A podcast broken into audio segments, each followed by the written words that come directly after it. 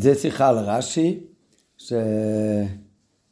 מהשיחה השלישית בחלק ט"ז, שכתוב בפרשה שלנו, לפני מכה בכורות הציווי על קורבן פסח.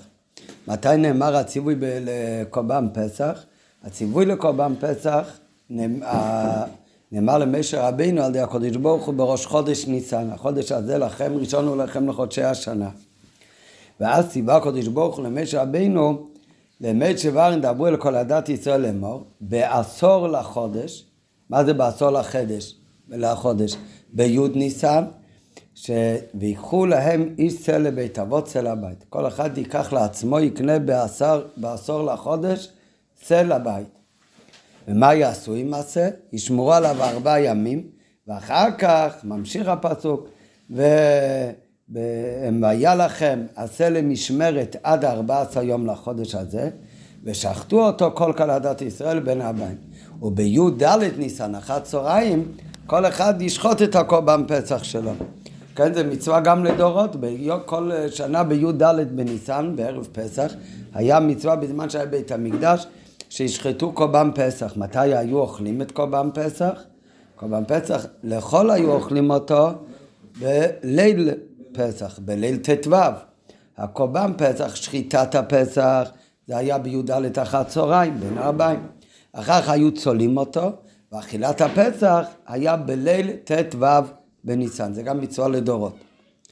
אבל יש הבדל, במצווה, יש פרט אחד במצווה שהיה מיוחד רק בקורבן פסח הראשון בשנה של יציאת מצרים. שזה קורבן פסח שהם הקריבו עוד בהיותם במצרים, לא היה אז בית המקדוש, במזבח, אבל היה מצווה של קורבן פסח.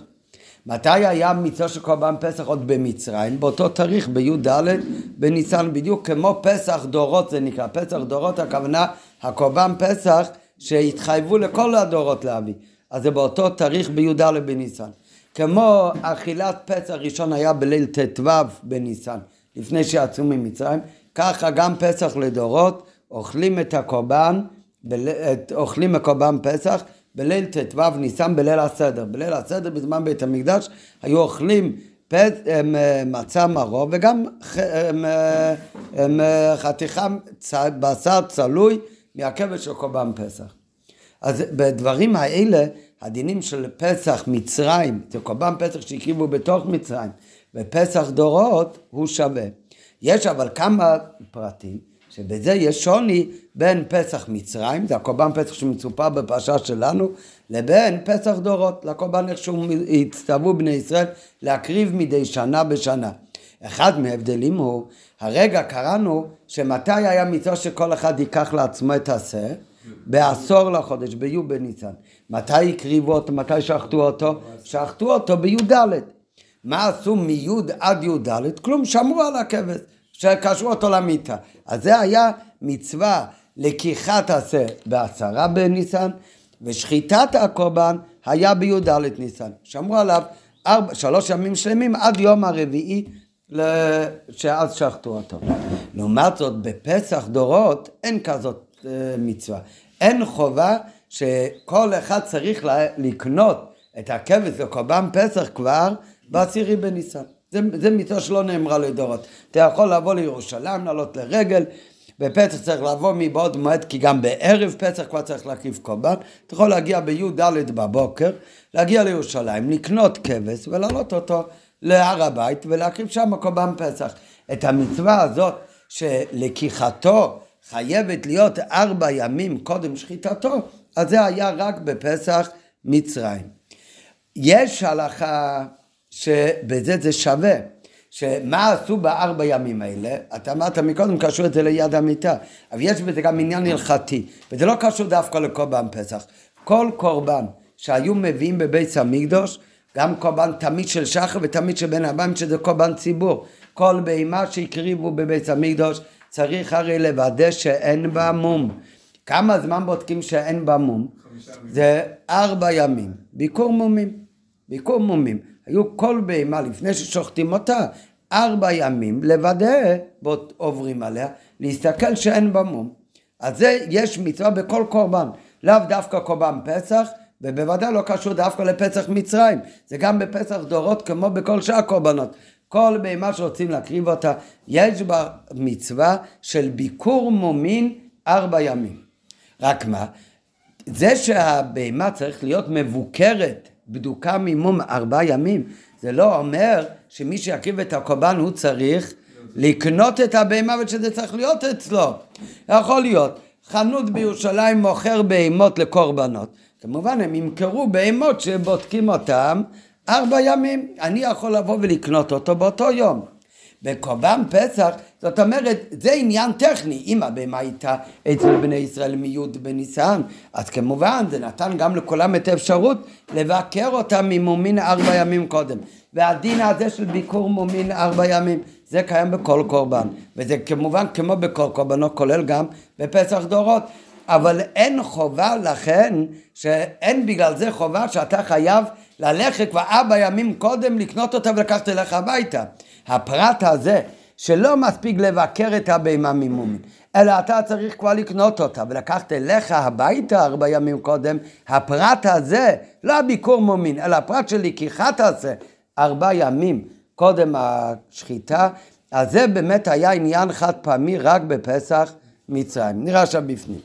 אחד הדברים שבהם נשתנה פסח מצרים מפסח דורות הוא שבפסח מצרים הקדים לקיחתו לשחיטתו ארבעה ימים, בעשור לחודש, מה שלא ציווה כן בפסח דורות. הפרט הזה של לקחת ארבעה ימים קודם, בשונה כמו שאמרנו מקודם ביקום מומין ארבעה ימים, אז הפרט של לקחת ארבעה ימים קודם לא ציווה כן בפסח דורות. כי אף על פי שגם פסח דורותם ביקומים ומה ביום כן עם שחיטתו.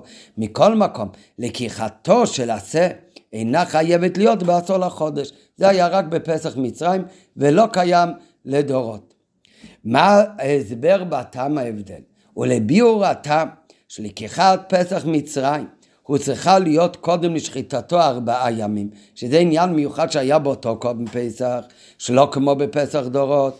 על זה מביא רש"י מן המחילתא, המחילתא זה ברייתא, ורש"י מביא, המכות של דברי רש"י שאנחנו עכשיו נלמד, זה מהמחילתא, ששם כתוב ככה, היה רבי מתיה בן חרש אומר, היה אומר רבי מתיה בן חרש, והוא אומר, כתוב בפסוק, ואעבור עלייך, הגיעה שבועה שנשבעתי לאברהם שגל את בניו.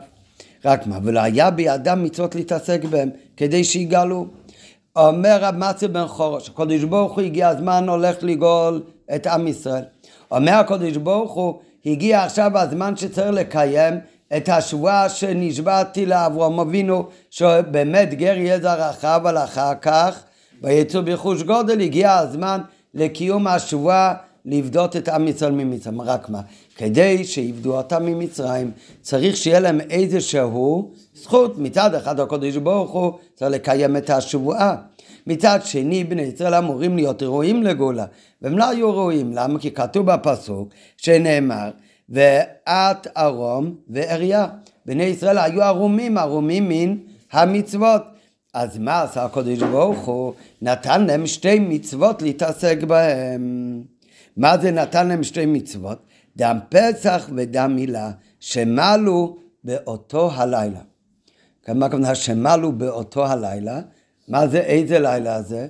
באותו לילה של קורבן פסח, בליל ט"ו ניסן.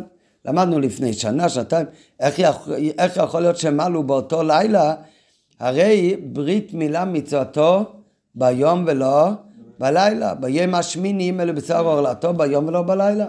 גם אם זה לא ביום השמיני, מישהו משום מה דחו את הברית שלו, אז לא מלאים אותו בלילה, מלאים אותו תמיד ביום. אפשר לעמול רק ביום ולא בלילה. אז יש בזה כמה פירושים, שזה לפני מטר, אז זה לא כל כך פשוט, הרי ברית מילה זה היה מזמן אברום אבינו. ודוחק לומר שאז המצווה לא הייתה דווקא ביום, אלא זה מהדברים שהתחדשו דווקא במתן תורה. רב מביא אחד מהתירוצים מהחידה אני חושב, ולפי זה גם אה, כל הביוש בשיחה, למדנו פעם, שכתוב שבלילה של יציאת מצרים היה לילה כיום יאיר, מעין לעתיד לבוא. לכן ליל ט"ו ניסן היה לזה דין שהוא יכלו לעשות ברית מילה. מכיוון שזה היה כמו יום, באותו לילה היה לילה כיום יאיר. רק אם ככה נשאלת השאלה איך הם אכלו קורבן פסח באותו לילה, הרי אכילת פסח המצווה דווקא בלילה יאכלו. אז זה לא כל כך קשה, כי לאותו עניין שנימה בלילה תאכלו. בטוח, עכשיו זה הזמן של הלילה, היה ציווי על אותה לילה. רק מה שהיה ציווי, יש ציווי לעשות ברית מילה, ויש בזה תנאי שצריך להיות ביום, לעניין זה היה בלילה ההוא גם דין של יום.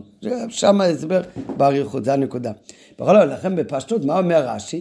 שבני ישראל היו צריכים להיגאל, הגיע הזמן לקיים את השבועה, אומר הקדוש ברוך הוא, שהגאל את בניו, אבל לא היה בידם מצוות להתעסק בהם. ולכן הקדוש ברוך הוא נותן להם שתי מצוות, דם פסח ודם מילה, שהם עלו באותו לילה, בפשטות באותו לילה שיש את הדם פסח. דם פסח מתי יש?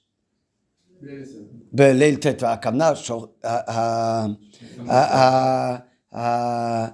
השחיטת פסח היה בין הבאים, היה באמת ביום י"ד, אבל אכלו מזה בליל ט"ו. הם עלו בלילה ההוא, כך כתוב במפורש. כך כתוב גם במדרש, שבני ישראל בהתחלה הם פחדו למולד את עצמם. להקריב קורבן פסח בי"ד לשחוק כבש, הם אה, כולם היו מוכנים. לעשות ברית מילה, הם לא רצו לעשות ברית מילה, אבל בלילה, בליל ט"ו, אז זה המצווה לא של הקרבת פסח, של אכילת פסח.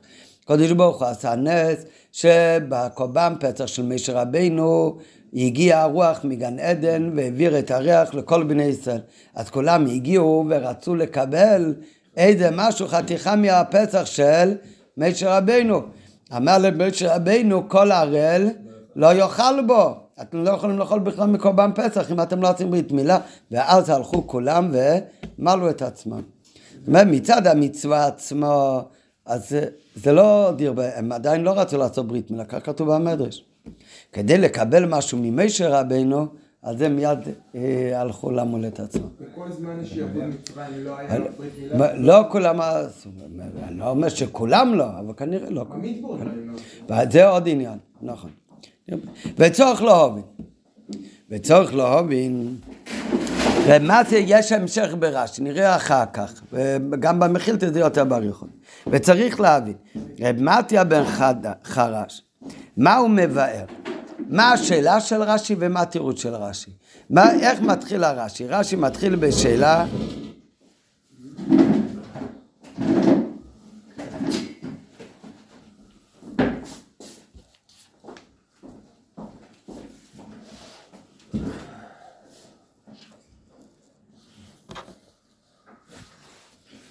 מה, מה, מה השאלה של רש"י, מה התשובה? רש"י מתחיל ומפני מה הקדים לקיחתו לשחיטתו ארבעה ימים.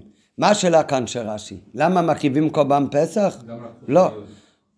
כל השאלה של רש"י, למה צריך להקדים לקחת אותו ארבע ימים לפני השחיטה? זה השאלה של רש"י.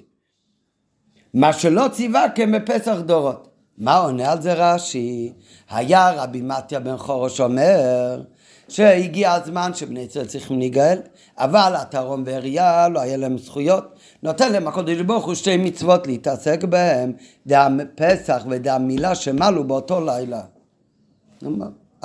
מה כאן השאלה ומה כאן התירוץ? כן, יש כאן תירוץ, למה הוא נתן להם מצוות של פסח ומילה? מכיוון שהם היו ערומים מן המצוות, נתן להם שתי מצוות, פסח ומילה. אבל זה לא היה השאלה. השאלה לא הייתה למה נתן להם מצוות פסח.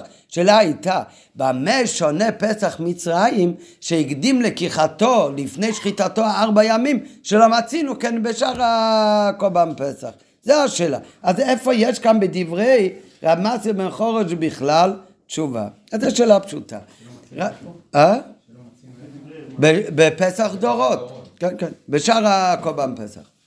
רמצי בן, חור, בן חורש, לכאורה מבאר בדבריו רק את הטעם לכך שהקדוש ברוך הוא נותן להם את המצוות של קורבן פסח. וגם מזכיר גם ברית מילה, למה? שיהיה להם מצוות להתעסק בהם שיגאלו. אבל השאלה שרש"י מתחיל, זה לא למה נתן להם את המצוות האלה. השאלה הרי מפני מה? הקדים לקיחתו לשחיטתו ארבעה ארבע ימים דווקא. לא פחות מארבעה ימים ולא יותר מארבעה ימים. והשאלה הזאת היא עדיין במקומה עומדת. לא רואים שום תשובה לשאלה הזאת בדברי רב מרטין בן חורש. ב', עוד שאלה. יתר כן, רב מסיה בן חרש לא דיבר כלל על לקיחת עשה. רב מסיה בן חרש הוא לא מזכיר בכלל את כל המצווה שעליה דנים כאן בפסוק, ש"ולקחו לכם בעשור לחודש, צא לבית אבות". הוא בכלל מדבר על השחיטה של פסח, שזה לא בראש חודש ניסן, שאז היה דיבור למשה רבנו, זה לא ביוד ניסן, שאז לקחו את הפסח, אלא דם פסח, דם פסח זה בכלל בי"ד. אכילה קורבן פסח זה בליל ט"ו. לכאורה רב מסי מרחוש בכלל לא מדבר על לקיחת עשה, הוא מדבר על דם פסח, בפשוט מה הכוונה דם פסח? זה הציווי ולקחו מן הדם ונתנו על שתי המזוזות, והרי ההתעסקות בדם פסח זה היה לא רק שזה לא היה בי"ת, זה גם היה אחרי שחיטה של קורבן פסח, זה היה בי"ד ניסן בין הארבעים. ג' עוד קשה, אפילו אם תמצא לו, מה בדרך כלל כל פנים, שבהתעסקות בדם הפסח הוא לא מתכוון לדבר רק על הפרט הזה של מריחת הדם על המזוזות, אלא זה כולל את כל ההתעסקות עם קורבן פסח, כולל מה שעשו ארבע ימים קודם, שזה לקיחת העשה, כי היא הרי הקדמה לשחיטת הפסח, אבל עדיין זה לא מתרץ בכלל את מה שמזכיר כאן רב מסי בן חורוש לעניין מפני מה הקדים לקיחתו, למה אם זה השאלה שהוא בא לתרץ, למה הוא הקדים בארבעה ימים? אז גם אם נגיד שהוא מדבר על קורבן פסח, הוא מת, מתכוון על כללות קורבן פסח, אז שיהיה כתוב, לא היה להם זכויות. אז הוא נתן להם דם פסח. נו, והדם פסח, מאיפה זה בעצם התחיל? מהלקיחה ארבע ימים קודם. נמצא איזשהו הסבר. אבל מה הוא אומר? לכן הוא נתן להם שתי מצוות, דם פסח ודם מילה. איך קשור לכאן בכלל דם מילה? דם מילה זה גם בא לתרץ למה הקדים את לקיחתו בארבע ימים. הרי זה קשור לקורבן פסח. איך נופל לכאן בכלל העניין של ברית מילה? שגם עליו ציווה הקודש ברוך הוא בני ישראל באותו שעה. ד' יתרה מזה, הלא דם מילה, הרי מה, איך מתחיל כל השאלה? רש"י זה בפשטות ציטוט מהמחילתא. אנחנו נראה אחר כך שיש כמה דברים שרש"י באמת משנה מהלשון כמו שהוא מופיע במחילתא. אבל איך מתחיל הכל? כל השאלה מתחילה מפני מה הקדים את קורבן פסח, את לקיחתו לשחיטתו בארבעה ימים, מה שלא מצינו בפסח דורות. זאת אומרת, רוצה להבדיל, להסביר למה יש בדין הזה הבדל בין קורבן פסח שהיה במצרים לבין קורבן פסח שיקריבו לדורות. החלק השני של רב מצי בן חורש נתן להם שתי מצוות, דם פסח, דם מילה. למשל, דם פסח זה גם לדורות. אבל העיקר דם מילה, התנאי הזה של כל הרי לא יאכל בו, וזה אין שום הבדל בין פסח מצרים לבין פסח דורות. בקורבן פסח יש הבדל, שזה מיעוט וזה אה, אין חובה לקחת הרבה ימים קודם. אבל דם מילה, זה הוא מצווה גם בפסח דרס. לאידך, מי שהיה מהול כבר אז בהיותו במצרים, אז הוא גם לא יצטווה על המילה בפסח מצרים הראשון. הרי אף אחד לא אומר שבמצרים, בפסח מצרים, כל עם ישראל לא היו מהולים, זה בטוח לא ככה. הרי בשבוע שעבר למדנו את כל הסיפור על משה רבנו, שמעל את הבן שלו, הוא לא היה היחיד. רק לא כולם מעלו את עצמם. לפני קורבן פסח, כדי שיהיה להם זכות לצאת ממצרים, כל בני ישראל היה צריך למול את עצמו.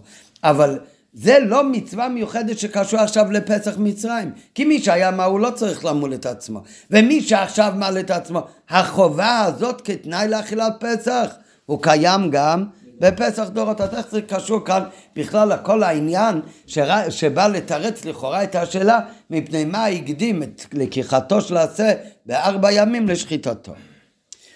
ביארו המפורשים שבאמצעות דברי רמציה בן חורוש שנתן להם שתי מצוות גם פסח וגם דם מילה ביובן גם תם החיוש לקיחת השה תהיה ארבעה ימים קודם השחיטה. המפרשים אומרים שהשאלה הזאת שרש"י מביא, למה הקדים, רב מסי בן חורוש, הוא לא אומר למה הקדים. זה גם נראה בהמשך בפשטות, גם לפי הביור של הרב בשיחה. רב מסי בן חורוש, הוא באמת דיבר למה בכלל ניתנו להם שתי המצוות האלה. נראה אחר כך באריכות. רק מה, זה אמור לתרץ גם כן למה הקדים ארבע ימים. אומרים המפרשים שבזה שרש"י מביא את דברי רמצי בן חורש, שנתן להם שתי מצוות, גם דם פסח וגם דם מילה, זה בעצם, בזה טמון התשובה למה הקדים את לקחתו ארבעה ימים. למה?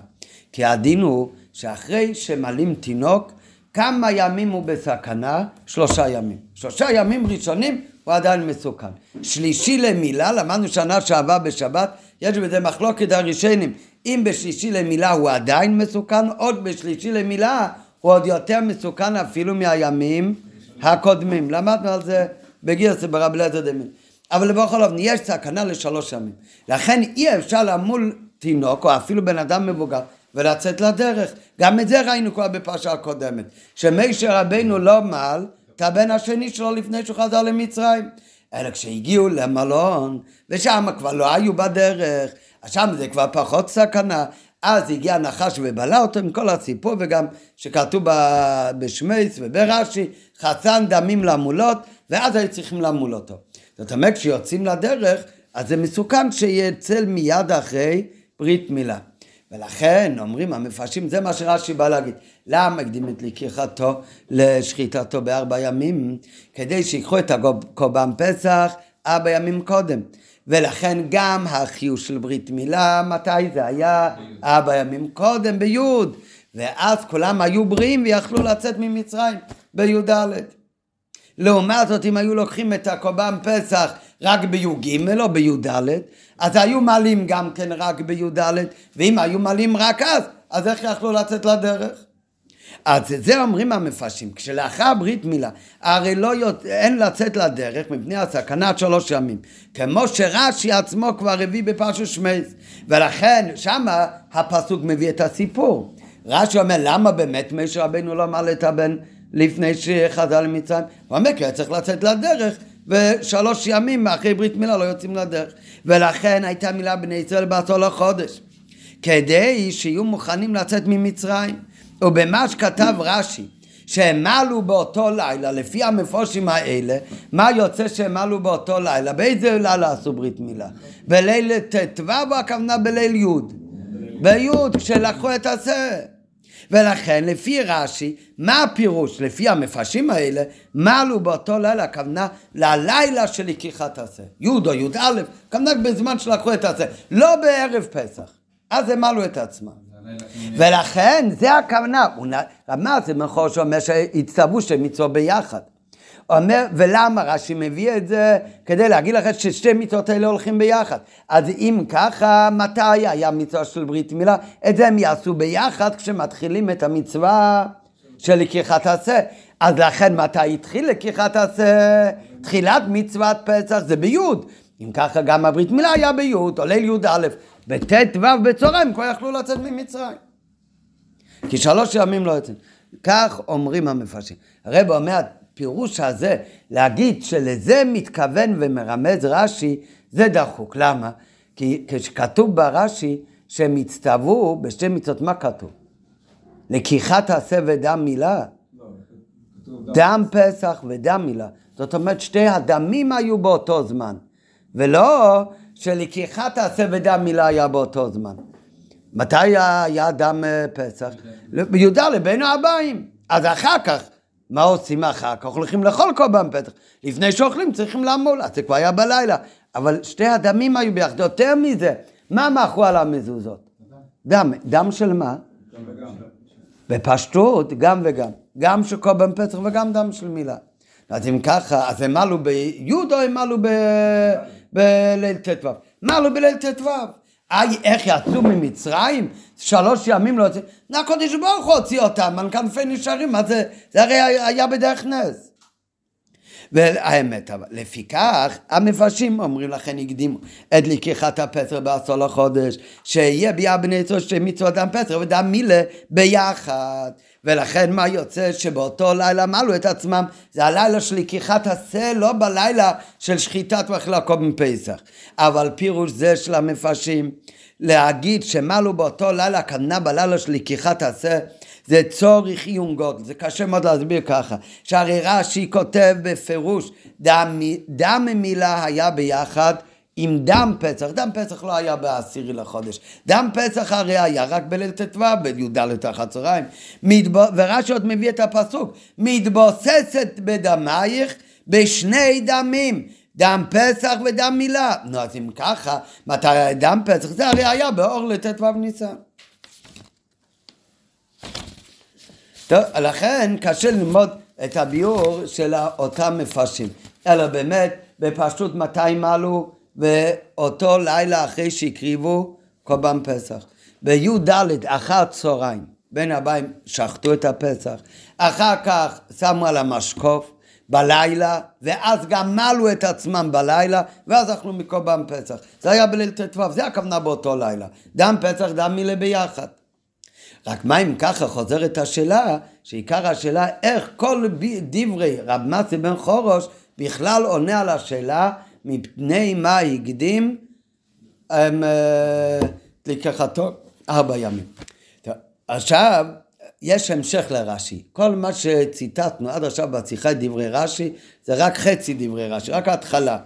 אבל לא, לא דילגנו, את ההתחלה זה מצוטט כמו שכתוב. למה השאלה הזאת שואל רש"י, שמפני מה הקדים לקיחתו, כמו שקראנו מקודם, אז על זה היה רמסי בן חורש אומר, הרי הוא אומר ואעבור עלייך וארך והנה איתך את דודים, הגיעה השבועה שנשבעתי לאברום שיגל את בניו, ולא היה בידם מצוות להתעסק בהם כדי שיגלו, שנאמר ועטרום ואריה ונתן להם שתי מצוות, דם פסח ודם מילה, שמלו באותו הלילה, שנאמר ומתבוססת בדמייך בשני דמים, ואומר גם אה, אה, בדם בריתך שלחתי אסירייך מבור אין בו מים, אין מים בו. עד כאן זה חצי הראשון של רש"י. השאלה היא אם התירוץ על פי דברי רב מסיה בן חרש. עכשיו יש המשך ברש"י. ועוד עניין אומר רש"י, לא כתוב ועוד, ושהיו שטופים בעבודת כוכבים. בני ישראל במצרים היו שטופים בעבודה זרה. אמר להם, אומר להם הקדוש ברוך הוא, משכו וקחו לכם, משכו ידיכם מעבודה זרה, וקחו לכם צאן של מצווה. וזה הסיומת של רש"י. מה, מה התוספת של השורה הזאת? ושהיו שטופים בעבודה זרה, אומר להם הקדוש ברוך הוא, משכו ידיכם מעבודה זרה, וקחו לכם צאן של uh, קורבן פסח של מצווה. מה זה קשור? אז אמרנו כבר מקודם, כל דברי רש"י כאן זה ציטוט מיוסד על דברי המחילתא.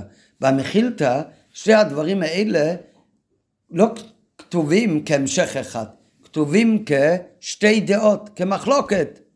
דעה ראשונה, למה נצטוו בשתי מצוות של קורבן פסח ואת המצווה של קורבן פסח?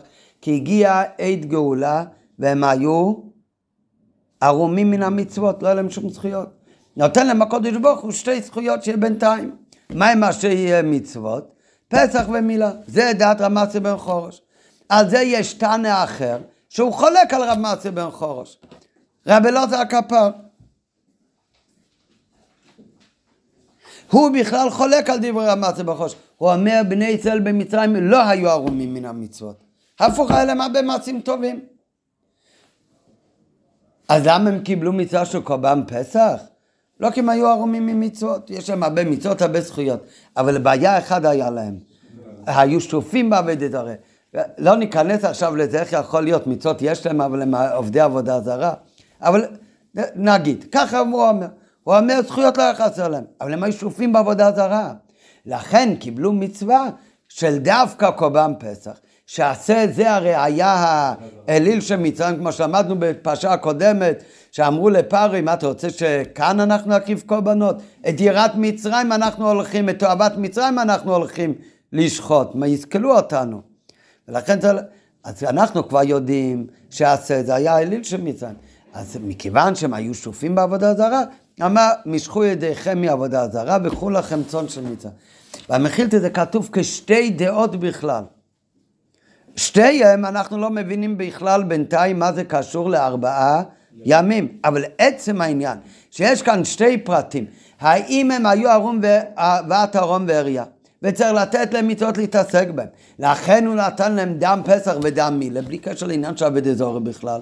ואחר כך רבי אלעזר הקפור, הוא אומר זה בכלל דעה שנייה, שהם לא היו ערומים במצוות. אבל עדיין קורבן פסח היו צריכים את המצווה הזאת דווקא, כי הם היו שופים בעבודה הזאת. זה שתי דברים, זה שתי דעות בברייתא, במחילתא. מגיע רש"י, והוא מחבר אותם. לא רק שהוא לא אומר שזה שתי דעות, אלא כותב את זה בהמשך אחד. אחרי שהוא מסיים לצטט את כל דברי רמסי בן חורוש, הוא לא אומר דובר אחר, הוא בטח לא אומר רבי לוזו בהקפור אומר, אלא מיד ממשיך עם ו', מה זה ו'? והמשך, ושהיו שטופים בעבודה זרה, כאילו זה המשך אחד. עוד ג' המשך דברי רש"י הוא ושהיו שטופים באלילים אמר להם משכו וקחו לכם.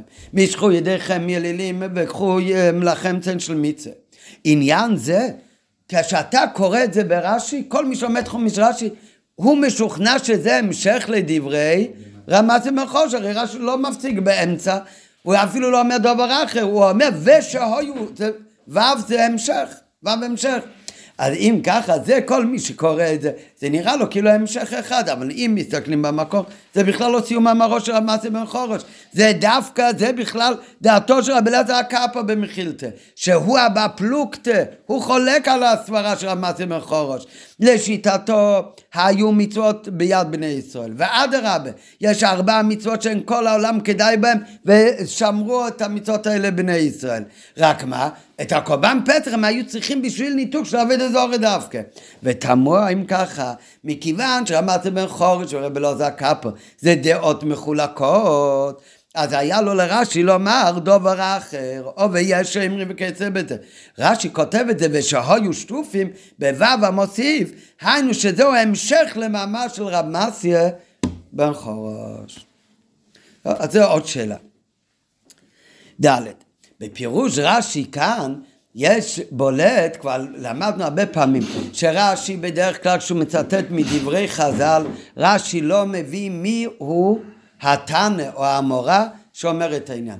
באותם מקומות שרש"י חורג מהדרך הזאת וכן כותב מי הוא התנא או המורה שאמר את הממרה הזאת, אז תמיד זה סימן שזה נוגע גם לכל הפחות לתלמיד ממולח זה מחזק אותו עוד איזה שאלה שיכולה להתעורר כאן בפירוש. רק זה לא שאלה גלויה כל כך, זה רק לתלמיד הממולוך, או שזה בא להוסיף עוד תוספת ביור, אז את זה הוא מרמז גם בזה שהוא מצטט לפעמים כן את בעל המאמר מי אמר את הדבר הזה. אצלנו ברש"י זה בולט עוד יותר למה? כי בפשטות רש"י מצטט כאן גם דברי רמסי בן חורוש וגם דברי רבי לוזה קפו. את המילה רבי לא זעקה פה הוא בכלל לא מזכיר. הוא גם מחבר אותם בכלל כאילו זה נראה המשך לדברי רמסי בן חורוש. אבל את רמסי בן חורוש, את זה הוא אומר במפורש את השם של מי אמר את זה. בפירוש רש"י זה יש גם דוגמה בולטת לכלל שכבר הודגש כמה פעמים שבמקום שמביא רש"י בפירושו מים חז"ל בשם עומרי? זה מצד טעם מיוחד. כי על ידי הידיעה מי הוא בעל המיימר? זה נוגע בעיקר אלינו היום כשאנחנו יושבים כאן באמצע תל אביב. אז אה, איפה שרש"י אומר מי הוא בעל המאמר אז בזה הוא מוסיף ביור בכללות המאמר שאותו מצטט. מה שנוגע כאן לרש"י. ובנינדידן הרי רש"י מביא מהמכיל את שתי הפירושים ועוד מביא את שתי הפירושים בסמיכות. זה לאחרי זה. אז את הפירוש הראשון הוא מעתיק עם שמו של בעל המים רמצי בן חורוש אתה הכרת פעם רב מסר בן חורש? אף פעם, לא בגמרא, לא במשנה, לא ראית כזה תנא. כנראה הוא לא היה בארץ ישראל, לא במקום ידוע כל כך. אה? לא יודע, נראה. אבל, ואילו פירוש השני, רש"י בכלל משמיט את בעל המאמר. הוא לא אומר הפירוש השני זה מרבי לוזה קפו. ולכן על כך צריך לומר שבכך שרש"י מעתיק את שמו של רמזי בן חורש לא הייתה כוונתו לכך להגיד סתם דבר בשם אומרו, כל האימו דובו בשם אומרי, מי ויגולו לאלום. עובדה שרש"י לא מביא בעל המיימר של החצי השני, וברוב פירוש רש"י על התיר הוא לא מביא בעל המיימר. אלא הוא בזה רוצה לתת תוספת להבנה של הפירוש של השתי מצוות. שהשתי מצוות את אהרון ואריה. זה מתווסף על ידי הידיעה שמי הוא בעל המים שאמר את זה מסי בן חורש, כדי לכמה נראה אחר כך. מה שאין כן, הטעם ושהיו שטופים בעבי דזורי, לא מתווסף שום דבר בחלק הזה של דברי רש"י, על ידי שאנחנו נדע שזה נאמר על ידי רבי אלעזר קפר. ואין. רש"י לא רק מסתפק בזה שאומר מי אמר את החצי הראשון, רב מעשה בחורש, בדרך כלל תנא אומר משהו, איך כתוב? רבי מאיר אומר, רבי יהודה אומר, אומר רבי מאיר, אומר רבי יהודה, תלוי אם זה מחלוקת או לא. כאן מה כתוב? לא רב מסי בן חורש אומר, לא אומר רב מסי בן חורש, אלא מה כתוב? רב מסי בן חורש היה היה אומר. מה, מה זה היה אומר? מה זה היה אומר רב מסי בן חורש? הוא אמר את זה פעם אחת? לא, זה שזה רגיל. זה היה רגיל על לשונו. מה, ההבדל אם אומרים רב מסי בן חורש אומר, או שאומרים היה רב מסי בן חורש הימר, מפני מה נתן להם שתי מצוות, וכולי וכולי וכולי. כן, מה ההבדל אם אתה אומר, מה, אם אומרים ששמענו מאדמו הזקן, הכביל זה, אני לא רוצה אותם בכלל, לא גן עדן עליין, לא גן עדן תחתן, אלא אותך לבד.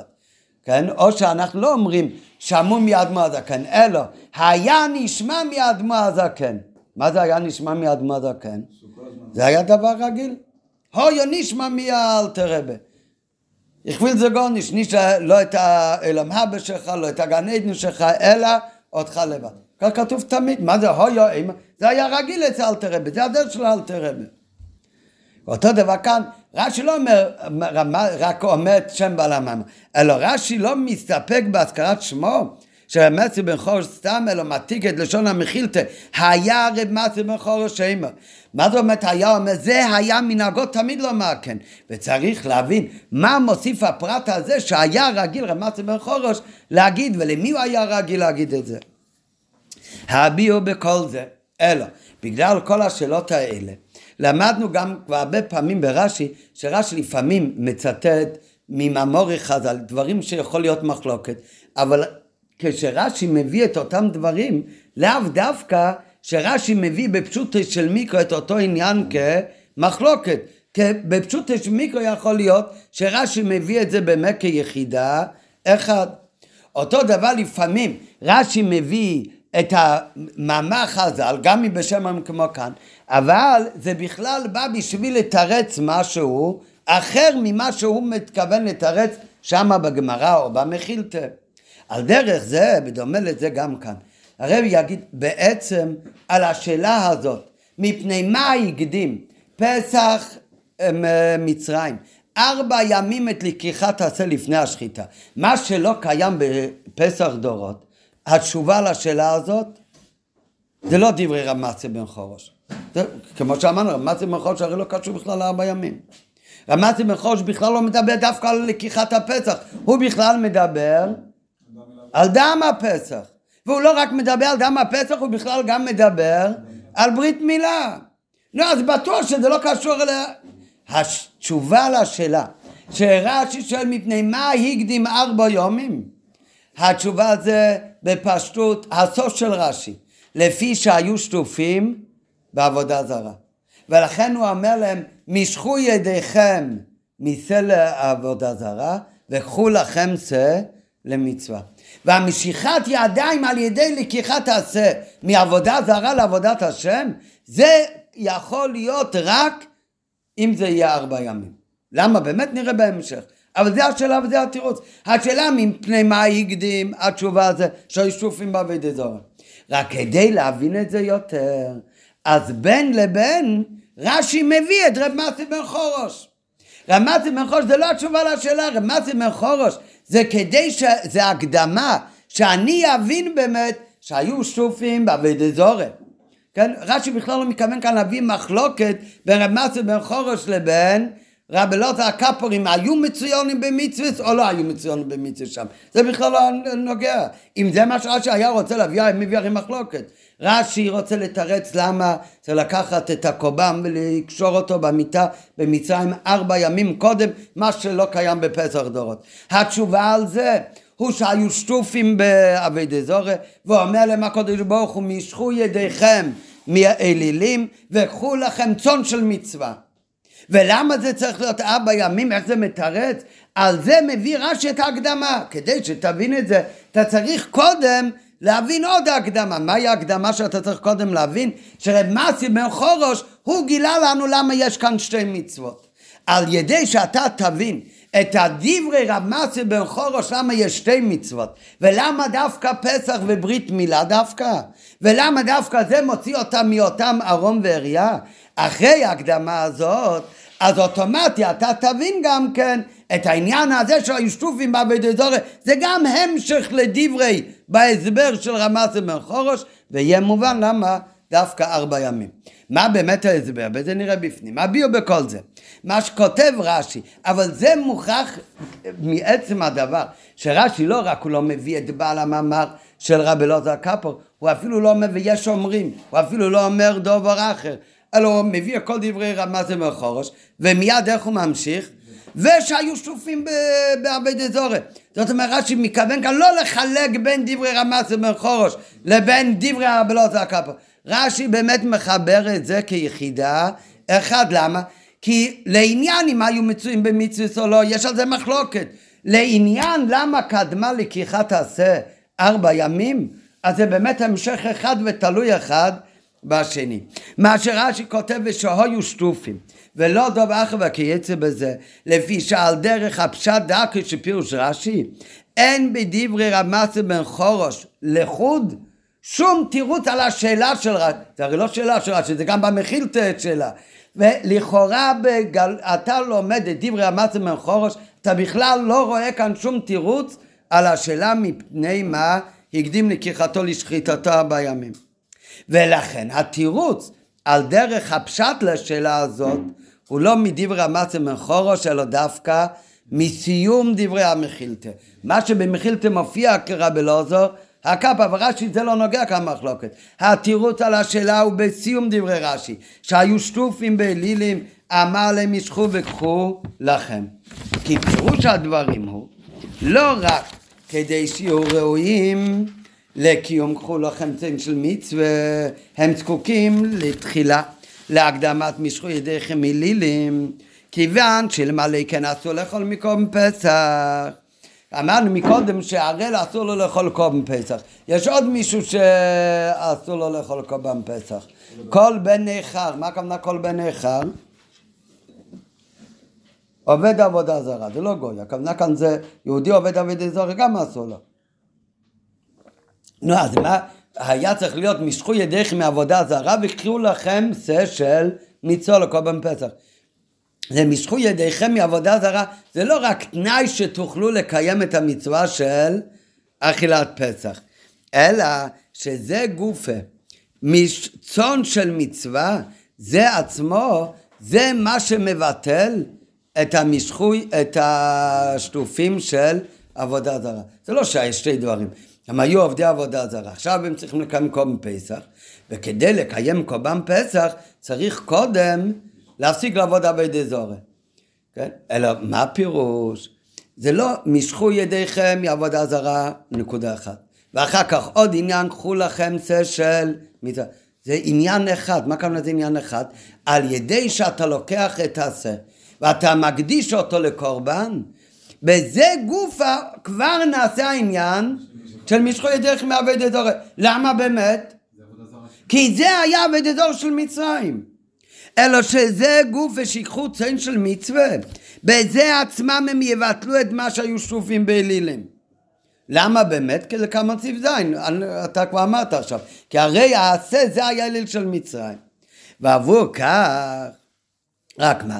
כדי שבאמת, עצם הדבר שאתה לוקח את השה, בזה עצמו אתה מגלה שהתנתקת מעבד זורה, מתי זה יכול להיות? זה רק כשהשה יהיה ברשותו במשך ארבעה ימים קודם השחיטה, כדי לקמן שם.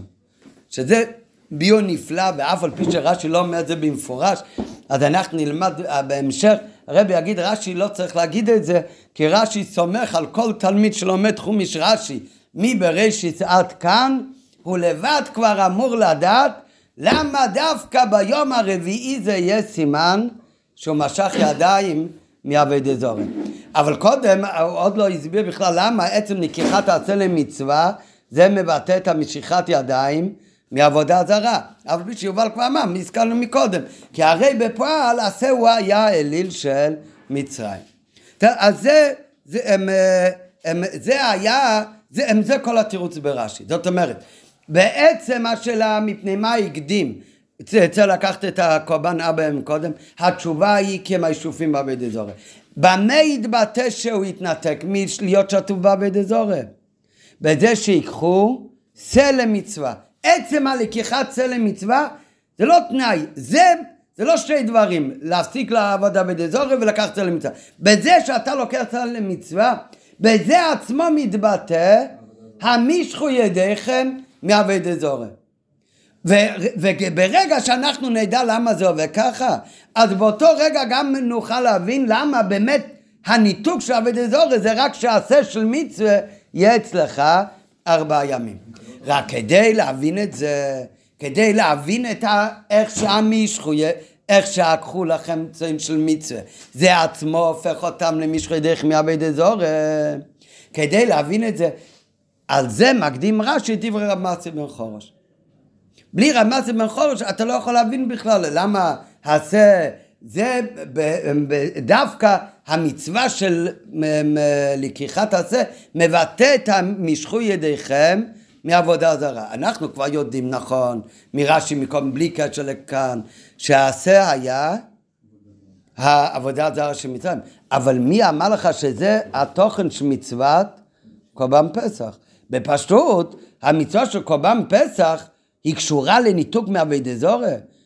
מה פתאום? המצווה של קורבן פסח, פסח זה מלשון פסח ודילוג. זה קורבן שבזכות המצווה הזאת, קודש ברוך הוא יפסח על בתי מצרים. ועיקר מצוות הפסח בכלל, זה אכילת קורבן פסח. בשונה מקורבנות האחרות, קורבן פסח עיקר מצוותו זה לחיוב אכילת פסח. נו, אז מאיפה אתה לוקח שמהו התוכן של כל קורבן פסח? עיקר התוכן של קורבן פסח זה לא אכילת פסח, אלא שחיטת פסח, דם פסח. ומהו התוכן של המצווה של קורבן פסח? זה הניתוק מעבד אזורי, על כל פנים באותו עת. מאיפה לך כל זה? אז על זה, את זה אתה מבין על ידי רב מעשה בן חורש. נגיד קודם בעל פה, אחר כך נראה את זה בפנים. מה אומר רב מעשה בן חורש? רש"י לא רוצה כאן להסביר אם היה להם מצוות או לא היה להם. זה כאילו דרך אגב. מה אומר רב מעשה בן חורש? רב מעשה בן חורש אומר לשיטתו, זה לא מה שנוגע לכאן אבל, שבני ישראל לפני יציאת מצרים היו במצב של ערום ועריה, ערומים מן המצוות, לא היה להם זכויות. אומר להם הקודש ברוך הוא, אבל הגיע עכשיו הזמן שצריך לקיים את השבועה להוציא אתכם ממצרים, אבל אין לכם זכויות. אז הקודש ברוך הוא נותן להם שתי מצוות, שבזה הם יכולים להיגאל. צריך להוציא בן אדם מה, מבית הסוהר, אבל הוא ערום, איך נוציא אותו משם? אז צריך לזרוק לו בגדים, עם הבגדים נוכל להוציא אותו. אז הקודש ברוך הוא נתן להם שתי מצוות, דם פסח, דם מילה. זה פירוש הפשוט של רב מסיו בן חורש. נו, כשאתה לומד את הפירוש הזה, נשאלת השאלה ממה נפשך. היום לבני ישראל כמה מצוות יש? תרי"ג מצוות. בסדר, כל אחד מבין, לא מבין תרי"ג מצוות אם עכשיו צריך להגיד, לגאול אותם. העיקר שהם לא יהיו ערומים במצוות. כמה מצוות צריך בן אדם שהוא לא יהיה יותר ערום מן המצוות? הוא יפסיק להיות ערום מהמצוות ברגע שיש לו אפילו מצווה אחת. לעומת זאת, כל אחד אומר, טוב, מצווה אחת זה מאוד מאוד קצת. נו, אז שתיים זה גם כן קצת. נו, מה זה, מה זה, מה זה שתיים? זה הרבה. כן, אם זה הירבו להם תירומית, זה לא, שתיים זה גם לא הירבו, זה גם לא הרבה. כן, לעומת זאת, כדי, העיקר שיהיה לו איזושהי זכות. כן, כאילו, הרי בכוח אני צריך לתת לו איזושהי זכות לצאת ממצרים. נו, ברגע שיש לו אחד, אז יש לו כבר משהו. אז מה אומר המאזן מהחורש? הגיע הזמן לקיים את השבוע לגאול אותם. מצד שני, אבל הם ערומים מן המצוות. אז הוא נתן להם מצוות להתעסק, מצוות להתעסק, אבל מה, לא הרבה, אלא שתיים. מה, ממה נפשך? לא להיות ערום זה באחד, שתיים זה גם לא הרבה. אלא מה? ההסבר הוא שהם היו ערומים במצוות, זה מתבטא בשתיים. למה זה מתבטא בשתיים? כל מעבד את השם שיהודי בקיום מצוות מתחלק לשתיים. אנחנו יודעים, בקיום המצווה שלנו יש סור מרע ועשוי טוב. יש מה שצריך לעשות ויש מה שאסור לעשות.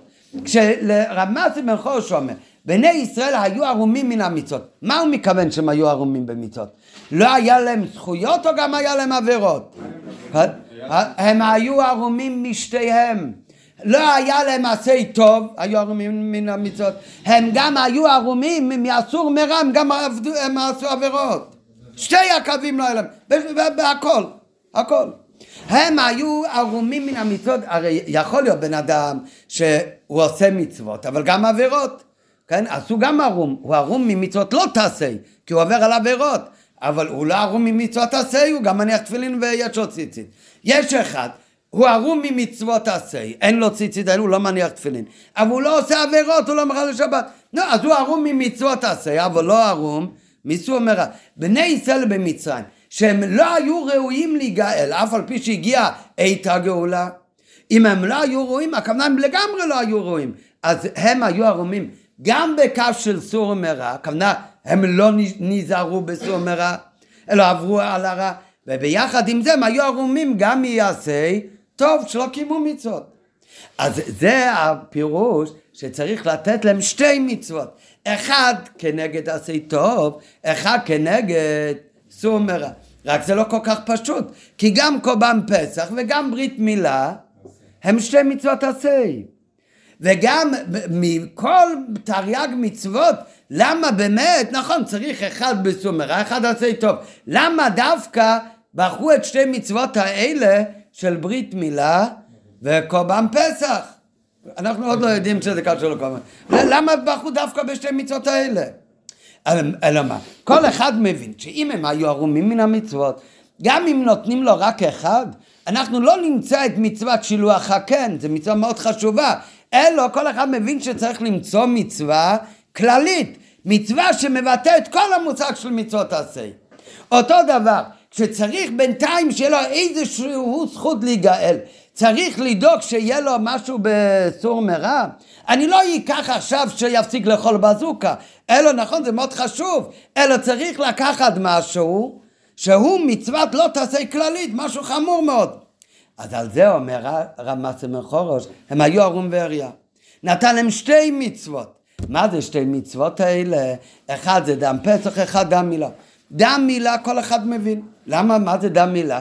כל מצווה תעשה, מה התוכן של המצווה? יהודי מתחבר לקודש ברוך הוא.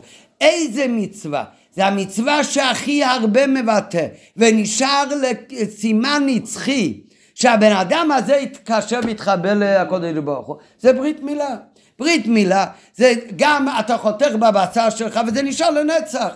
אז זה מצווה אחת באמת, שמפסיקה אותו מלהיות ערום ממצוות, אבל זה מצווה כללית, זה מצווה שמבטא את כל העניין של עשה טוב דבקות בקודש ברוך הוא.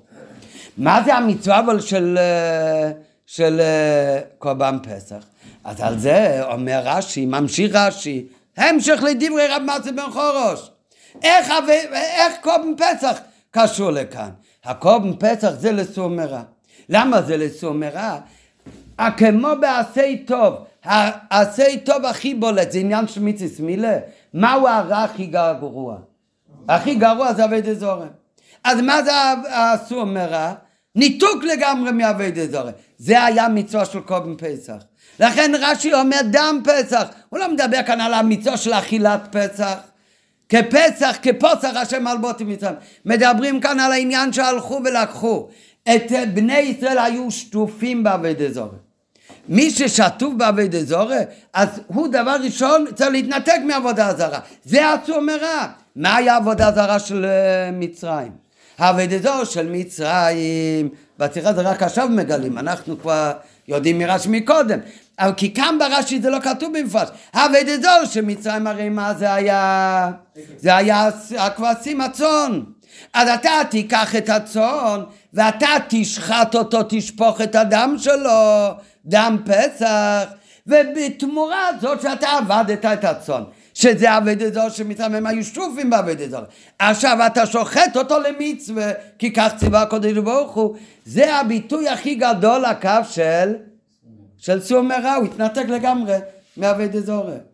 זאת אומרת, כל דברי רמצה בן חורש, שרש"י מביא את זה כדי שאתה תלמד את רב מצה בן חורש, שלכאורה לא קשור לכאן. ותבין למה הוא בכלל אומר שם זה צריך להיות עניינים כלליים. אם זה עניינים כלליים, אז גם הקובן פסח צריך להיות עניין כללי. מה באמת כללי בקובן פסח? ושהויו שטופים בעבד אזור זה המשך אחד, לכן דווקא בזה הם נהיורים לגאולה. אבל עכשיו שאנחנו מבינים את זה, ומבינים שכל התוכן של קובן פסח, הברית מילה זה כבר לא נוגע לי, הברית מילה זה רק להוכיח שצריך להיות כאן מצווה כללית, ומזה אתה מבין שגם הקובן פסח זה מצווה כללית, ולמה היא כללית? ולפי שהיו שטופים בעבד אזורי. אז אחרי כל ההסבר הזה, אתה מבין שמה התוכן של לקחת צל של קובן פסח? הקחו לכם צל למצווה, זה עצמו הופך אותך למישכו ידיכם לניתוק מעבודה זרה. ברגע שאתה מבין את זה, שלקחת את השה במקום שזה היה אליל ואתה משתמש בו למצווה וזה מבטא הניתוק מעבד זורי באותו רגע אתה כבר לבד צריך להבין מהקדס יצחוק שכמה זמן צריך לקשור את השה בבית? ארבע ימים, כמו שנראה. נראה, אבל עכשיו זה נראה בפנים. אבל נקרא בפנים יותר במהירות כי כבר אמרנו ב... בעל פה את הרוב הביור. רק למה ארבע ימים נראה אחר כך?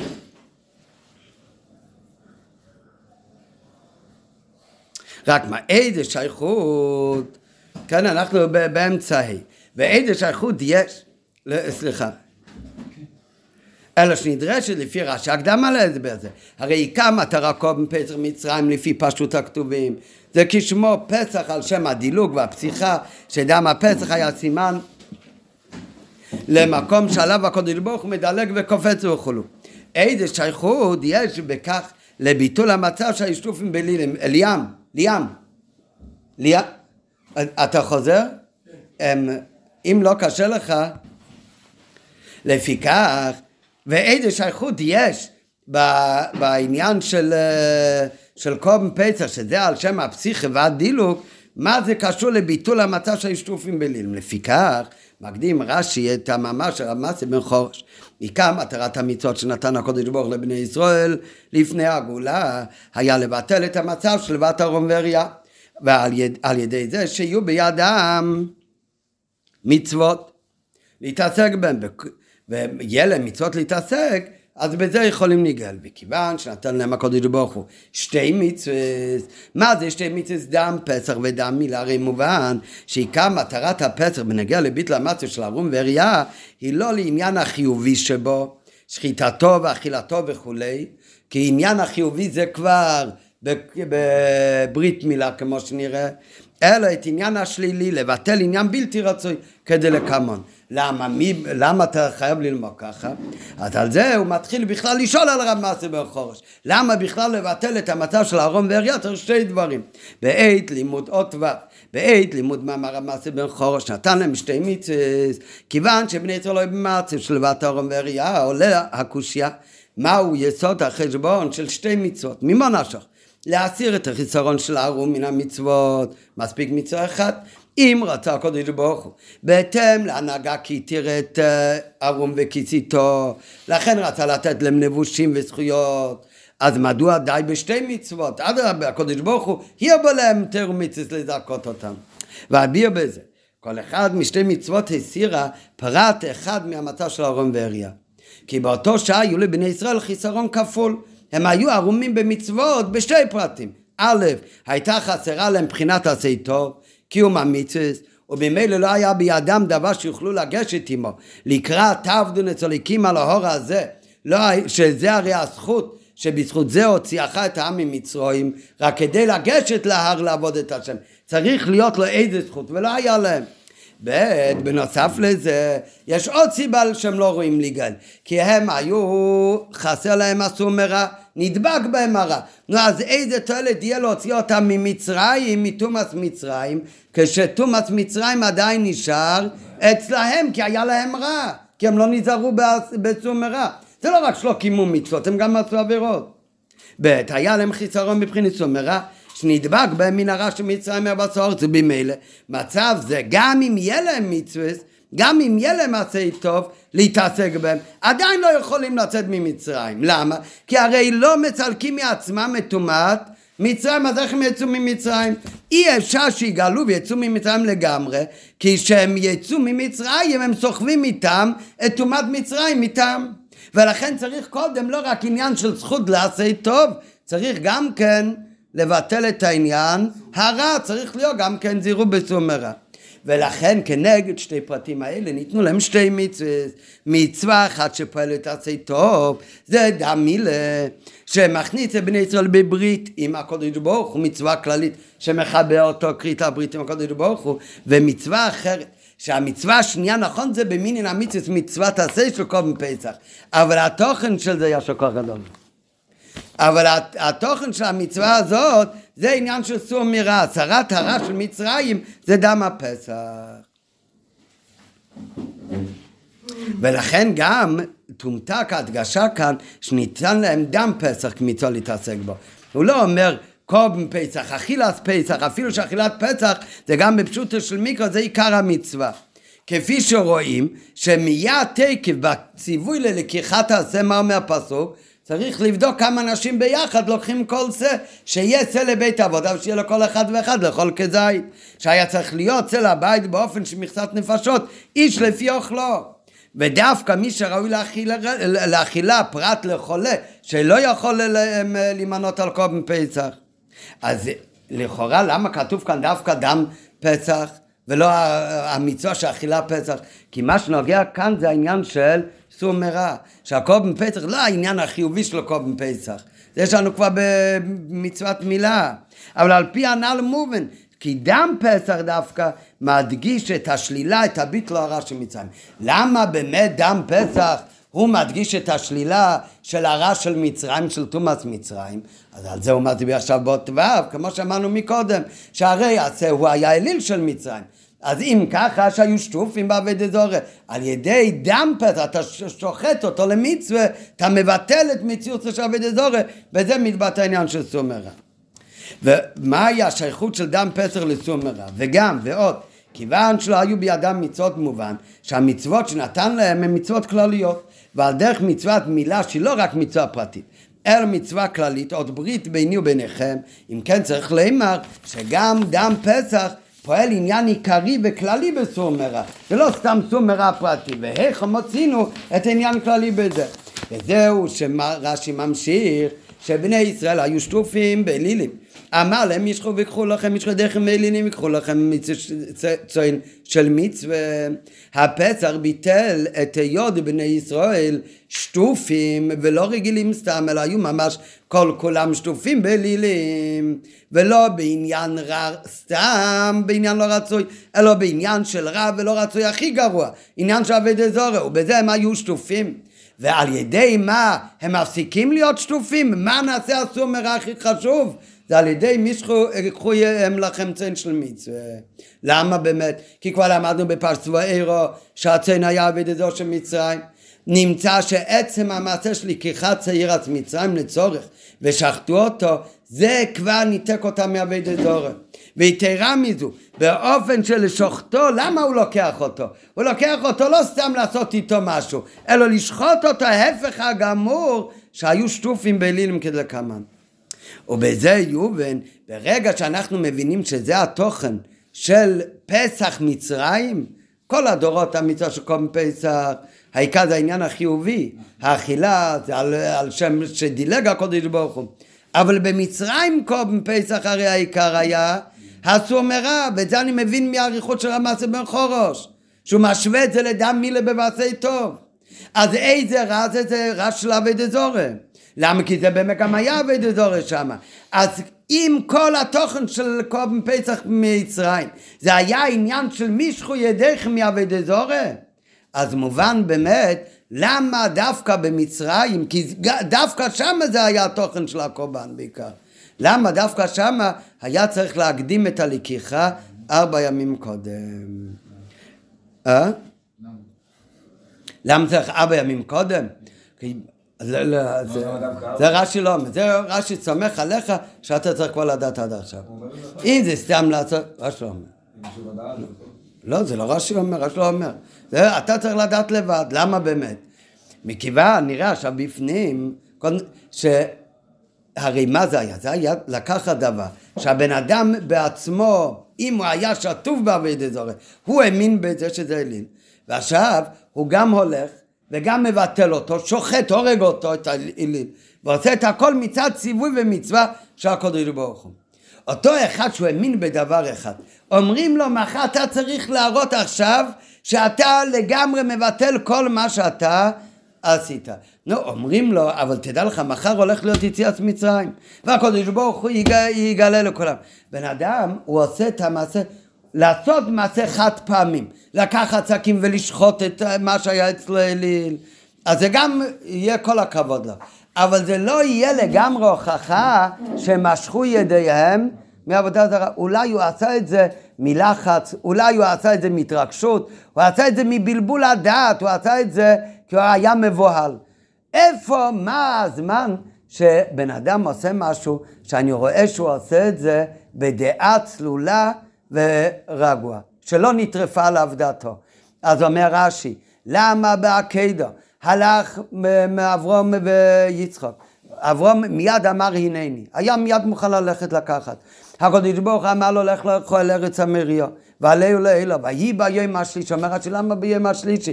לכל דבר היה קפיצת הדרך, כאן האריכו לו את הדרך. אם באותו יום שהקדוש ברוך הוא אומר לאברהם אבינו, קח נז בנך שיחית חס יצחק אשר אהבת, ולך לך אל ארץ המרבה עליהו לאלו.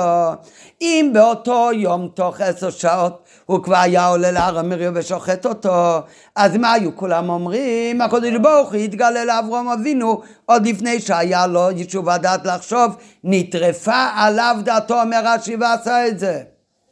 כדי שאף אחד לא יגיד, לא רק שלא יגיד, שיהיה הוכחה באמת שהוא לא עשה את זה בבהילות, בנטרפה עליו דעתו, אלא עושה את זה בדעה צלולה.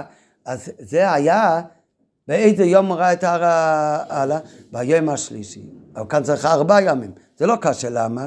היום השלישי שכתוב בעקדה זה יום שלישי ממתי? שהם יצא. מתי הוא יצא? וישכם אברהם בבקר, יום אחרי שהקדוש ברוך הוא דיבר אליו.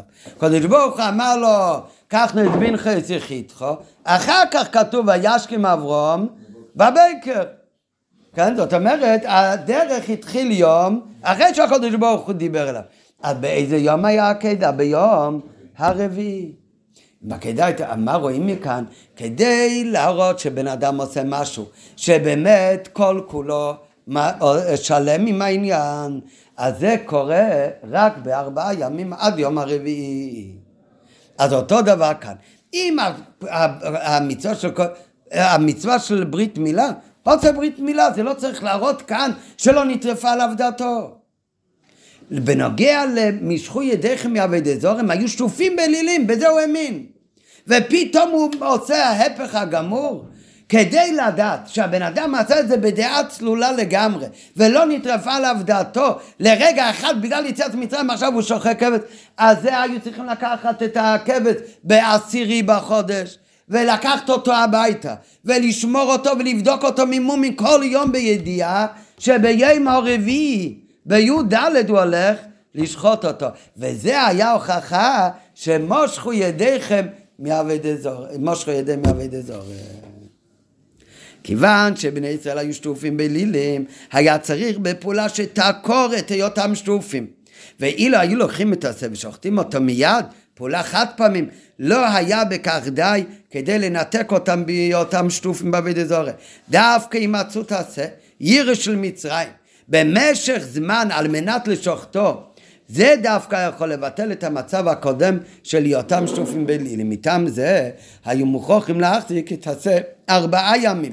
ולמה דווקא ארבעה ימים זה עכשיו כבר מובן מאליו? הרי רש"י כבר הסביר מקודם בפרסה הקדו שהטעם שיראה הקודש ברוך הוא לאברום את מקום הקדו רק ביום השלישי שכמו שאמרנו מקודם יום השלישי בדרך זה היה היום הרביעי מהציווי זה כדי שלא יאמרו היממו וירבבו פתאום וטרד דתו ואילו היה לו שהות להימלך אל ליבו לא היה עושה.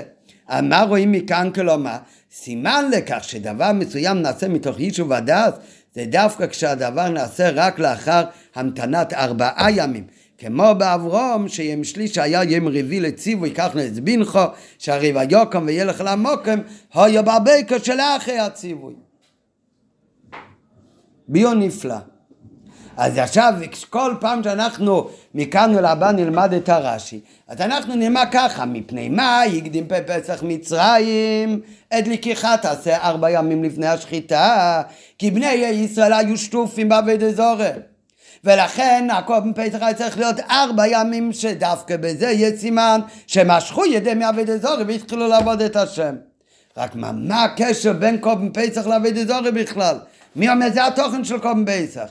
אז על זה רש"י מביא כאילו בסוגריים קודם, שתדע לך שזה כל התוכן של קורבן פסח, כי עובדה שרב מסי בן חורש היה אומר למה קיבלו שתי מצוות. ועל זה הוא אומר עטרון ואריה בזה הלבישו אותם. הלבושים צריך להיות שעניינים כלליים. אז כמו שהבריס מילה זה עניין כללי בבעשי טוב, אז אם ככה גם הקורבן פסח עניין כללי בסור מרע. מהו הכי כללי בסור מרע? קליפס אבד אזורי. איפה, וזה היה, כי זה, כי זה היה אבד אזור של מצרים. אז אם ככה עכשיו נחזור, שכשהיו שטופים באבד אזור, צריך ארבע ימים להראות שהוא התנתק לגמרי.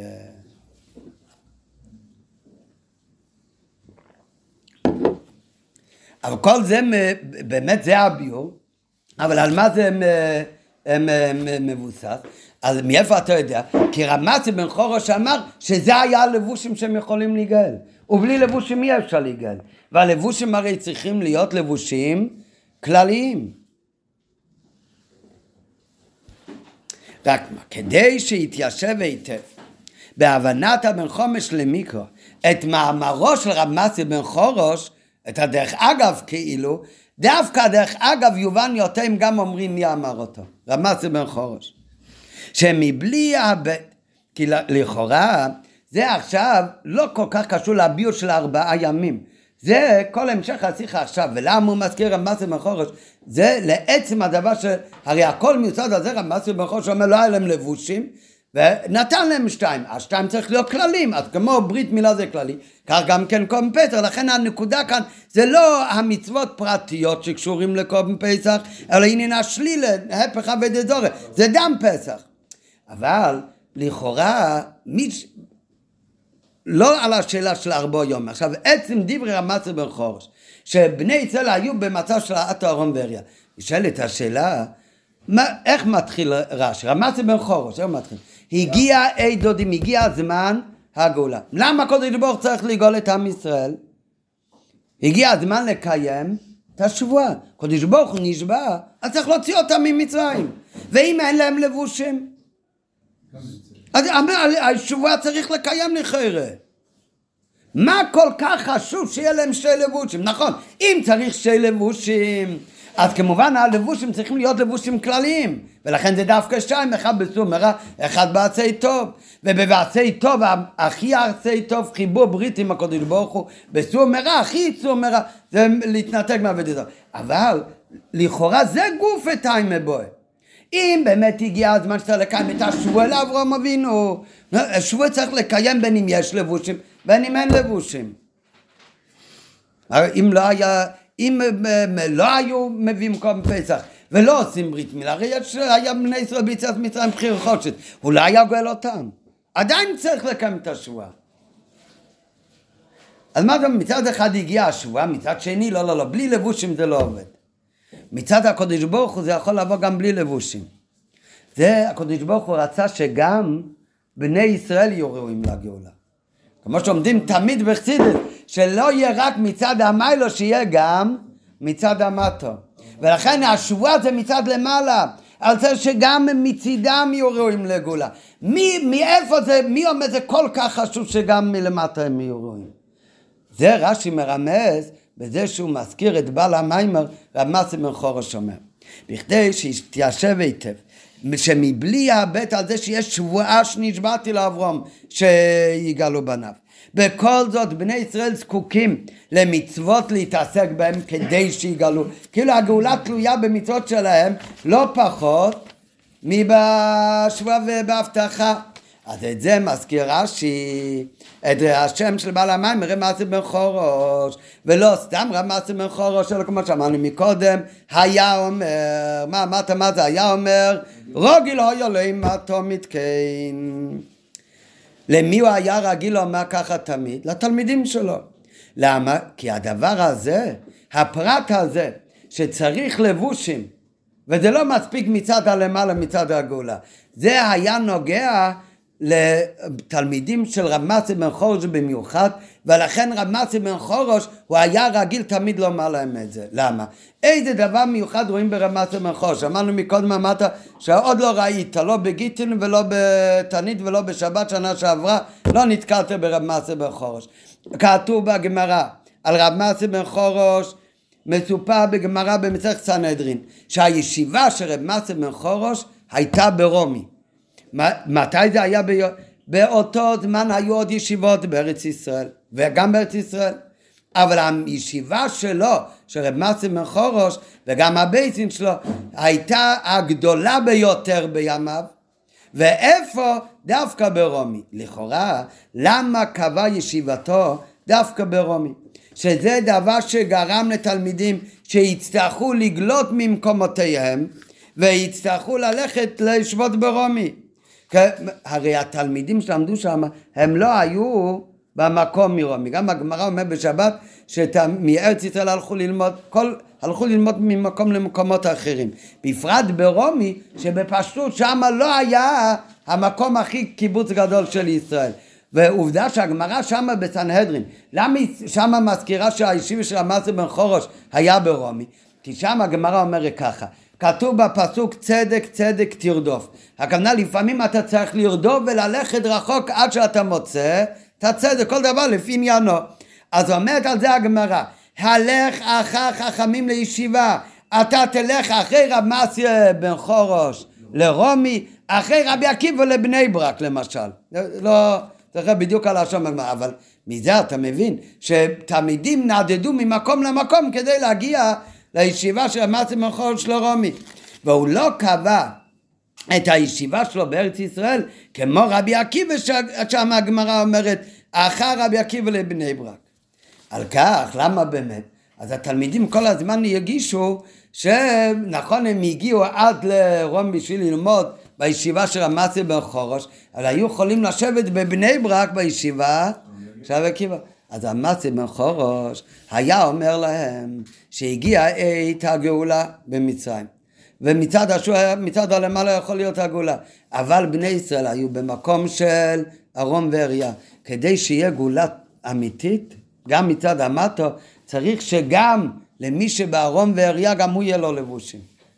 ולכן אמר רב מצי בן חורש, שהיה מנהגו תמיד לנחם את התלמידים שלו למה הם נמצאים ברומי? מה הוא תקוע בכלל כאן? באומרו שהגאולה תלויה בייסוד ישיבה במצב של רומי. למצוא יהודי שנמצא במצב של רומי זה ברוחניות אבל זה גם בגשמיות בפשוט. רומי היה יותר רחוק מארץ ישראל שם היהודים בפשוט גם יותר רחוקים. ודווקא כשנמצאים ברומי ושם יש הרבה שנמצאים במצב של ארום ואריה זה הכוונה למצוא יהודי שנמצא במצב של רומי. וגם עליו צריך לפעול שיחדול להיות ברומי שיחדול להיות ממצב של רומי וגם אותו צריך להפוך ליושב בישיבה שייכנס בישיבה של רומי. ובאופן כזה שהדבר יהיה שייכנס לישיבה ללמוד זה יהיה העסק שלו. יהיה להם שם מצוות להתעסק בהם זה יהיה העסק שלו. ובשביל זה שגם מי שבמצב של רומי שגם הוא שם יהיה ייסוד של ישיבה, ושם גם הם יכולים להיכנס, ושם להתעסק בתרא, בשביל תכלית זו נמצאת הישיבה שלו ברומי, במקום של הגלות, כדי לסייע ליהודי זה וכך להביא את הגאולה. ולכן רב מצה בן חורוש תמיד היה אומר לתלמידים שאת אורם ואריה, אנחנו צריכים לדאוג שיהיה לכל אחד מצוות להתעסק בהם. ולכן גם ברומי צריך לבדוק שגם שם ישיבה וגם את הרומי להכניס, להפוך אותו ליושבי ישיבה. מכאן באה הוראה על ימינו אלו. בהיותם בעומק גלות זה אחרין גולוס רומי. הרי כל גלות האחרון נקרא בשם גלות רומי. ויודעים את פסק חז"ל שכבר בזמנם של חז"ל כל וכל הקיצים. טוענים בני ישראל, נתונים אנחנו בגלות כבר כמעט אלפיים שנה. עד מתי יסבול עם ישראל בגלות? על זה מודיע רש"י, שאם זה הדבר לא היה מוטל עלינו, אלא אם לא היה מוטל עלינו אלא לצאת מהגלות, אם העיקר זה לצאת מהגלות, היינו באמת נפטרים מן הגלות כבר לפני זמן רב. למה? כי לפני הרבה זמן כבר עברו כל הקיצים. אבל מה? הרצון של הקדוש ברוך הוא זה לא רק שיצאו מהגלות, הקדוש ברוך הוא רוצה שיצאו מהגלות לא ערומים אלא לבושים. אבל הרצון של הקדוש ברוך הוא שיציאתו של כל אחד מישראל לא יהיה באופן של אורם ואריו אלא יהיה בידי מצוות וכולו. כמו שביציאת מצרים, שאף על פי שהובטח להם ואחרי כן יצאו בחוש גודל, ובני ישראל טענו שהם מסכימים גם לוותר על הרכוש גודל. כתוב בכתיב רכוש גודל זה לא הסניצייטס. אמרו אנחנו מוותרים על רכוש גודל. העיקר שנצא מהגלות במהרה אפשרי. קודש ברוך הוא אומר, אתם רוצים, אבל התכלית שבאמת שיצאו דווקא עם רכוש גודל, כנראה גם ברוחניות. עם מעלות הניצצת, עם כל הפירושים שבזה. אז על דרך זה גם בגולות זה האחרים, אם העניין העיקרי זה העיקר לצאת מהגלות, אז באמת היה יכול להיות מזמן והיה צריך להיות מזמן. הרי כל כל הקיצין, וצחצחו הכפתורים, הכל, הכל מה שכתוב בכל הצירות, הכל אמץ ויעצים. אבל עדיין לא בא, למה עדיין לא בא? הקדוש ברוך הוא עדיין מחכה, הקדוש ברוך הוא רוצה שכולם יהיו לבושים. על דרך זה גם בגולה עשית בקורב, כי מצא יצחם מארץ מצרים אומר אני נפלויס. רצינו שהקודש ברוך הוא שהיציאה תהיה בחוש גודל עם כל הפירושים שבזה. וזה גם אחד מהרמזים בפרשה הזאת, שפרשה זבי, שלומדים על מצוות פסח ומילה, שזה לבושים שכולם יהיו רואים לגאולה, שקוראים תמיד בסמיכות לי' שבט. היום ההילול ההסתלקות של קדוש צמיר וחומי אדמו"ר, שהרבי הקודם שהייתה באמת באותו שנה בשבת פרשת בו. הרבי השתדל, השתדלות שהרבי הקודם היה בהפצת התורה מצוותיה עד למסירת נפש. ואף בהפצת קיום מצוות מעשיות, לא רק ב... להפיץ את עמק תרס אכסידס. הרבי הקודם השתדל גם להפיץ חס... מצוות מעשיות בין כל אחד ואחד מהסוגים שבישראל. עד להתעסקות בזה עם יהודי אחד ויחיד, אפילו בשביל לפעול על עוד יחיד ובודד אחד אפילו, וכמפורסם כמה וכמה סיפורים על כך. וזאת, מה כל התכלית, מטרה בזה, כמו שהרבי הקודם בעצמו אמר פעם בשיחה, שזה צריך להיות באופן כי תראה ערום וכיסיתו. אז פירש הרבי בשיחה, הרבי הקודם, כי תראה ערום, אתה רואה יהודי ערום מהמצוות, וכיסיתו תכסה אותו בלבוש של ציצית ובלבוש של תפילין. וכיסיתו לא תתעלם, כאשר אדם רואה יהודי ערום ללא ציצית וללא תפילין, וכיסיתו אתה צריך לכסות אותו. ומעניין שבשיחה הוא אומר שתי דברים, לא לבוש אחד. ציצית ותפילין. על דרך המסי בן חורוש אומר היה אהרון ואריה נתן להם שתי מצוות, מילה ופצח. שזה על דרך דברי רב מסי בן חורוש ואת אהרון ואריה נתן להם שתי מצוות. אז על דרך זה כאן גם היה שתי מצוות. בשביל עבודה זו הייתה ישיבתו דווקא בחוץ לארץ בתוך הגולה. ואיפה בתוך הגולה בחוץ לארץ ושם גופה לא כמו שהיו כל הרבים עד אז בלובביץ' בעיירות נידחות, אלא דווקא בניו יורק, בכל המייני של ריימי, זה מהמקום של האום הזה. ושם גוף ובתוך העיר מוקים כלמנו של ריימי, על מנס לחפש גם במקום זה אחר יהודים נתונים במצב של ארון ואריה, ולתת בידם מצווה אחת, שתי מצוות, להתעסק בהם, והוי לחומסי וער. מכיוון שהגאולה מגלות זה אכן, לא יישאר אפילו יהודי אחד ויחיד בגלות, בשונה ממה שהיה ביציאת מצרים, ששם הרי וחמוש עמנו ממצרים, זאת אומרת אבא חמישיות באמת לא יצאו, אבל בגאולה העתידית כתוב שלא יהיה יהודי אחד שיישאר בגלות, לכן יש לתור אחר כל יהודי, יהיה מקום ממצוא אשר יהיה, ולדאוג לכך שתהיה בידו לכל הפחות מצווה אחד, ולא יהיה ערום כי בזה תלויה הגאולה של כלל ישראל כולו. רק מה, איך יכול להיות מספיק מצווה אחד, הרי אמרנו צריך להיות שתיים. אז זה אומר בהערה שהרי בפנימיות בכל מצווה יש גם סור מרע וגם מעשה טוב.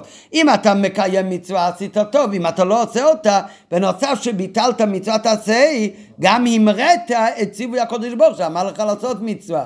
אז לכן, אפילו אם יהיה לו אחד, נחשיב את זה לשתיים. הפריע, זה מכל שאומר שתיים דם מפצח, דם מילה? בשיחה של הרב הקודם כתוב תניח לו ציצית ותפילין. הרב אומר, תביא לו מצווה אחת לכל הפחות. והמצווה האחת הזה, להור שבפרוטיס יש בקיום כל מצווה, גם סור מרע ורע על רצון השם אם הוא לא עושה אותו, וגם עשה טוב הוא מקיים רצון השם. ויש עטו אחרי כל יהודי להביא לו לכל הפרות מצווה אחת שלא יערום כי בזה צריך לדעת, בזה תלוי הגאולה של כלל ישראל כולה. וכאשר נלכה בחצר נצח סלובות באופן זה יפעל הדבר מיד שיגלו, או כדי שיגלו בקיצור וראנו שכניופו, והוא בצריכון במהרו בימינו ממש. טוב, אני חושב שעכשיו, אחרי ששלמה גרבר מסתובב, אבל יש עדיין מישהו שעוד לא... כמעט לא נשאר, אבל עדיין, מי שעוד נשאר בתל אביב, אז זה צריך להיות, להביא לו עוד לבוש ועוד לבוש. כן.